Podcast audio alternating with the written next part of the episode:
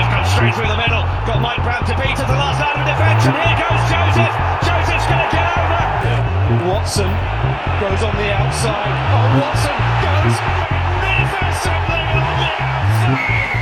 Hello and welcome to the Bath Rugby Plug, the rugby podcast by the fans for the fans, plugging the boys in blue, black, and white. My name is Gabriel, and I am joined as ever by my good friend and fellow Bath fan Tom. Tom, from the low of drawing with Saracens to the high of qualifying for our first semi final in five years to the low of a 35 6 pumping, the roller coaster ride rolls on. Yeah, it's never boring, G. You know, bitterly disappointing, as you say, um, on Saturday. Um, not to be. I think you know. There's no Bath fan out there that would, would say that we weren't better. We were we were bet we were beaten. Sorry.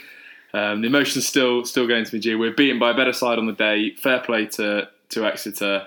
Um, you know they know how to win those semi-finals. They know how to soak up the, all the pressure that, that we could put on them, um, and and come back with a vengeance. And and they did that. And and them along with Wasps, who um, uh, I certainly enjoyed that, that game against Bristol. Along with Wasps, I think that they, they both deserve to, to, to be the finalists ultimately. But but plenty of positives uh, to take um, from a Bath perspective, Jay. Yeah, I think it's kind of difficult to find an overriding emotion after Saturday because you know wasn't expecting to be there at lockdown. I didn't think we'd finish as strongly as we did. Then I wasn't expecting to be there when we drew with Saracens. Um, but then I genuinely thought we had a chance of, of, of putting up a decent show against Exeter. Um, and whilst we, we, we, we, did well in certain areas, as we're going to come on to, a 35 6 defeat it, it is a pretty hefty defeat. And it kind of is a reality check to, to how far Bath are from the best team in England, no doubt, and potentially we'll find out that maybe the best team in Europe. So it's difficult to to sum up my, my, overriding emotion. I guess I am proud of the boys, but I'm also kind of I am bitterly disappointed with, with, with certainly the result and kind of the, the reality of where we are in comparison to the best. Yeah, I, th- I think so. You know, ultimately, all that matters is the you know the the, the scoreboard at the end of the match. Um, you know, I'm, I'm obviously biased, but I would say that if you you know if you switched on during various parts and, and watched snippets during that game, um, you would have probably been surprised that the scoreline was was 35-6, as you said. I think we we showed real glimmers. Um, we had opportunities. We started uh, particularly well, as we said that that, that would be needed. Um, but you know, as I said, Exeter despite looking down those team sheets and, and you know identifying potential potential mismatches and, and you know we're very very strong um, on paper. Exeter for the last few seasons have been uh, building up a way of winning that isn't pretty at times, um, but allows them to get the job done against um, English Premiership sides in, in particular. They are so so good. As I said, at battening down the hatches in their own 22, at soaking up all the pressure um, and ultimately winning that mental battle when they do get the turnover, when they do force the error. And then looking on the other side of that coin, G, you let them get a sniff. Mm. You let them we make one mistake, you let them get a sniff in the 22, and they very, very rarely um, uh, leave the 22 without some kind of points. And ultimately, that kind of scoreboard pressure is so relentless and so difficult to take. And um, yeah, we're we're just not quite there yet, G. But as I say, um, I really do believe that this Bath side's moving in the in, in, in the right direction now. Mm. Yeah, I mean the game was won in, in the two red zones in the two twenty twos. Mm. Possession, territory, so so similar. But when you get in that area, Exeter are, are far more clinical than Bath uh, and far better at defending their own line. And you know, I mentioned that it was five minute, five years um, since our previous semi-final appearance, Tom, and it kind of felt a little bit like the opposite of, of what happened on that day. You know, on that day, Bath won so convincingly against Leicester, and on that occasion, the visits to the 22 again were similar, but Bath, I think, scored on all but one of their visits to the 22 on that day, and, Ex- and Leicester five years ago, you know, only scored one try, and it was just, it was a similar situation on Saturday, um, but but the the kind of roles were reversed, and you know, I do think that both Bath and Exeter are trying to play quite a similar game uh, based around their um, set piece, based around their forward pack, based around their driving maul, um, and getting it within five metres and then pushing uh, pushing over the line. Bath have, have, had some success doing that, particularly since lockdown. Um, but it just felt a little bit like Exeter and Exeter light out there.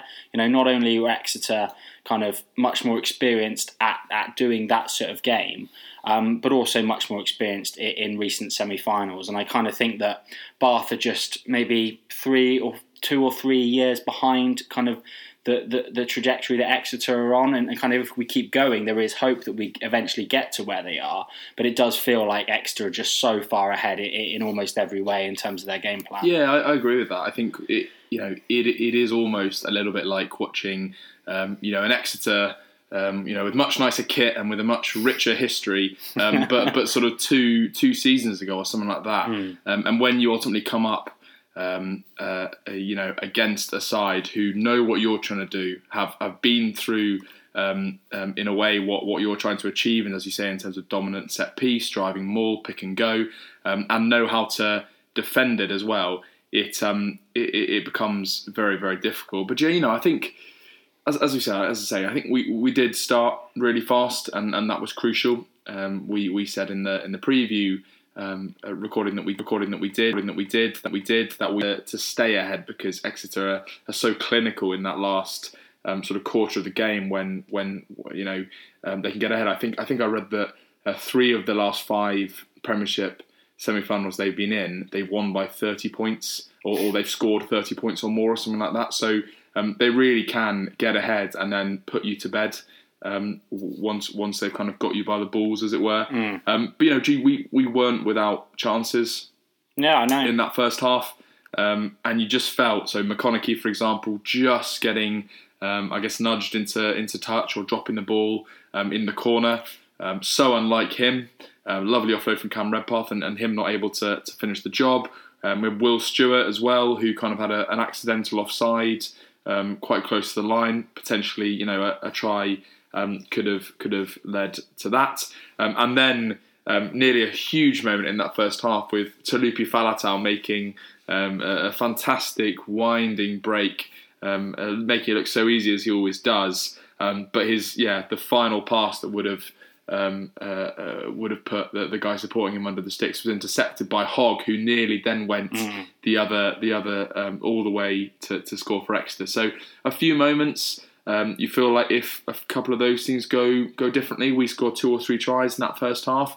Do we put the the cats amongst the pigeons a bit? Um, who knows? Um, but but ultimately not able to to take those opportunities, and, and you have to do so against um, a side of that quality. Yeah, I, I think to beat Exeter on Saturday, almost everything had to to go right. And obviously, those three instances, you say, Tom, so pivotal. Uh, you know, maybe it wouldn't have decided the game, but it would have been a hell of a lot closer.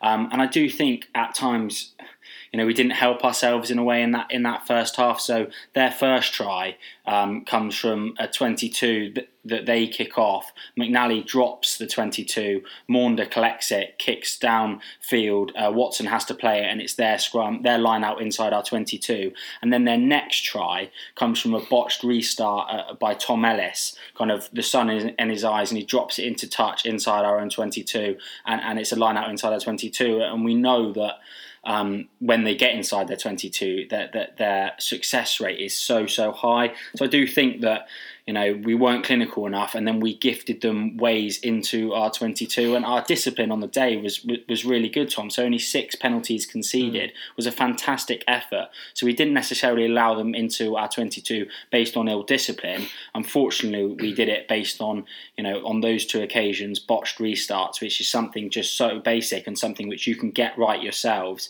um, and we, we couldn't afford to to let them get inside. It's just so tough, isn't it? Like we, you know, you, I think you made the point before the game game that um, it's almost inevitable that Exeter will will score a few tries because you, you can't really get through an 80 minute performance without you know a little knock on here and there or a um, you know a charge down or a kick that um, that, that, runs us back down into our, our 22 um, from from broken play. You, you, can't really avoid those kind of things. Mm. as you say, what you can avoid is is the, is the ill discipline, and as I say, uh, as you said, I think we we did that well. Um, and so if, if, you know if you take that as a given, you really do need to take your own opportunities and ultimately um, put pressure on them through the through the scoreboard as well.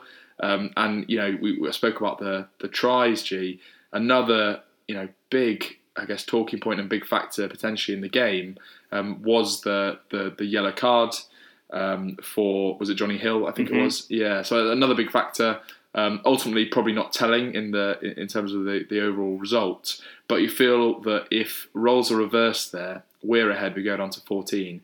Exeter would make uh, would find a way of of, of, of punishing us um, uh, on the scoreboard. So um, yeah, uh, what were your thoughts on the the, the, yellow card or, or, red card or? Well, it's in my mind, it's a, it's a clear red card contact to the head with force. I can't understand why it wasn't given a red card, and that was not why why we lost the game by any means. Even though Jonny Hill did end up scoring two tries, um, I think what was so disappointing once the yellow card has been given is we weren't able to capitalise during that period, as, as you kind of alluded to there, Tom. You know, it's a huge opportunity, even though it isn't the full kind of sanction that he should have got. Um, it is a sanction and it is a chance, and and we should have been able to take that opportunity with them down a second row and, and our kind of driving maul.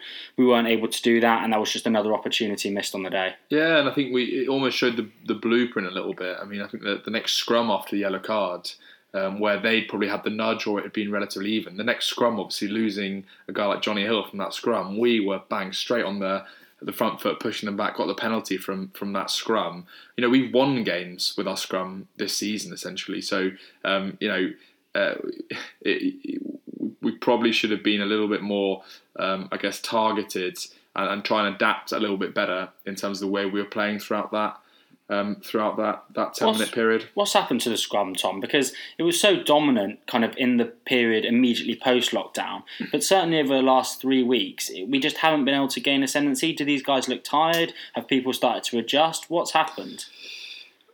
I think I think the main thing is tiredness. I think I, I think firstly that Exeter front row is very very strong um, scrummaging wise.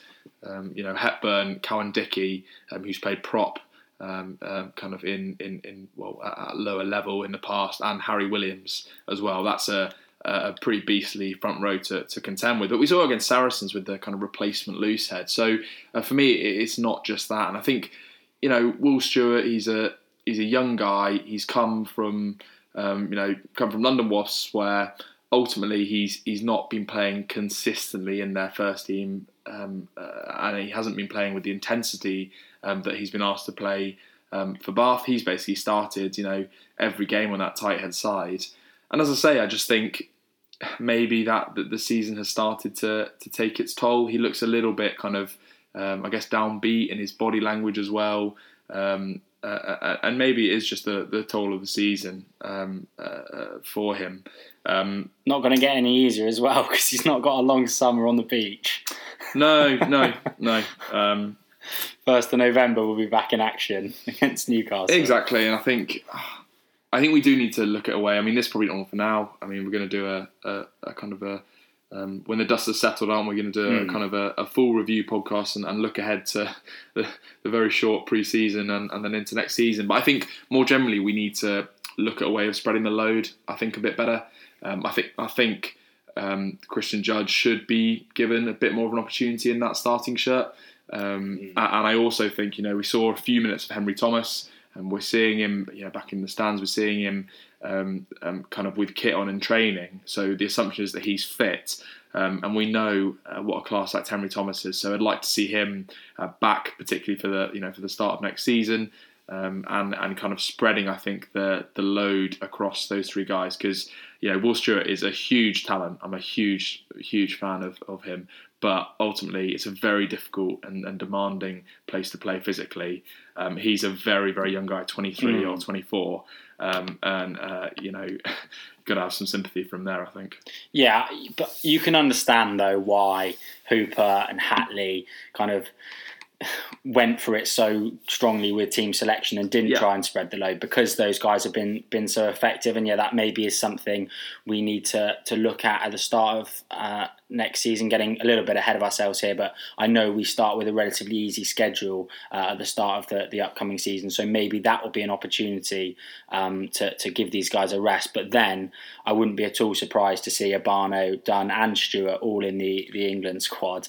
Um, so so that certainly won't help them uh, with a rest. Um, as as I say, as you say, Tom, we're going to do a, a kind of end of season review. It's been 14 months long this season, um, and we're going to try and wrap it up in a podcast. Uh, maybe give out some Bath Rugby Plug awards. Um, that will be out in your feeds in the next week or so. Going to give ourselves a bit of time, as you say, let the dust settle on this result. Um, this Yeah, I don't know. Will Stewart, I need I need a break from all this. Relentless. If you're still listening, um, fair play. yeah, yeah, it has been relentless rugby, Tom, um, and relentless Exeter Chiefs on Saturday. Any final thoughts uh, from our semi-final defeat?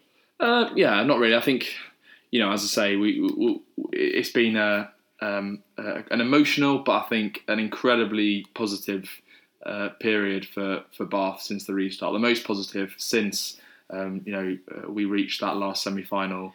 Uh, five years ago, um, and I think there's a lot to, to look forward to in, in the future uh, for, for you know the reasons that we've we've spoken about um, many times. Um, I think that yeah, the game was very very tough. I really don't think that um, we're as far away as the the scoreline um, suggested there. I think in a lot of areas we almost had parity, and for large parts of that game, um, we we showed that we're we're right up there. We just can't um, yet deal with the intensity that the extra extra brought, um, uh, nor can we finish off our, our opportunities um, quite yet. But you know we've got so so much better at that, and some of the results that uh, in in recent weeks, Sale, Gloucester in particular, are testament uh, to that.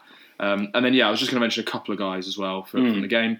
Um, I thought Cameron Redpath had a had a great game yet again. Um, as I mentioned, the little offload to McConnochie looked really dangerous, ball in hand, taking it to the line in a way that no one else else really does in the team, and distributing um, to step up from from Sale to come across a new club and to play like that in a semi final um, against a team like Exeter. Fantastic work. Um, and Jonathan Joseph as well, I thought outside him was um, potentially less surprising, big game player that he is, but um, also had a great game. Um, and then, yeah, some of the big boys, again, just putting their bodies on the line. And spoke about Will Stewart being tired. They've all played a lot of rugby. Um, so the, the commitment and effort from guys like Obano um, um, and, and Tom Dunn, uh, Charlie Ewels as well. Um, uh, 17 he's been- tackles he's for been- Ewels. Yeah, such an effective captain. Let's not forget he's um, you know I think 25 years old, uh, leading those guys in. Um, uh, and uh, yeah, they should be fantastically proud. I hope they enjoy their um, short break and recharge as best best as possible.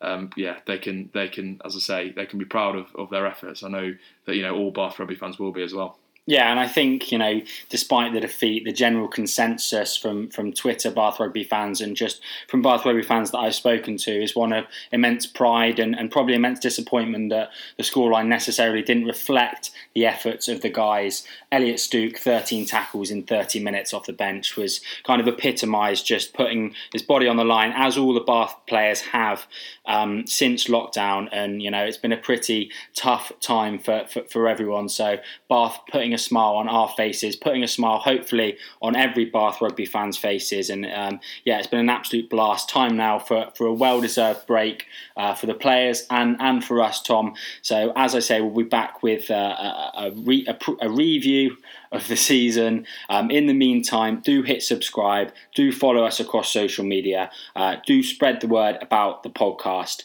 Uh, enjoy the the finals upcoming. I wish Bath were in one of them, but it wasn't to be. Um, hopefully, there'll be more finals to talk about in the future.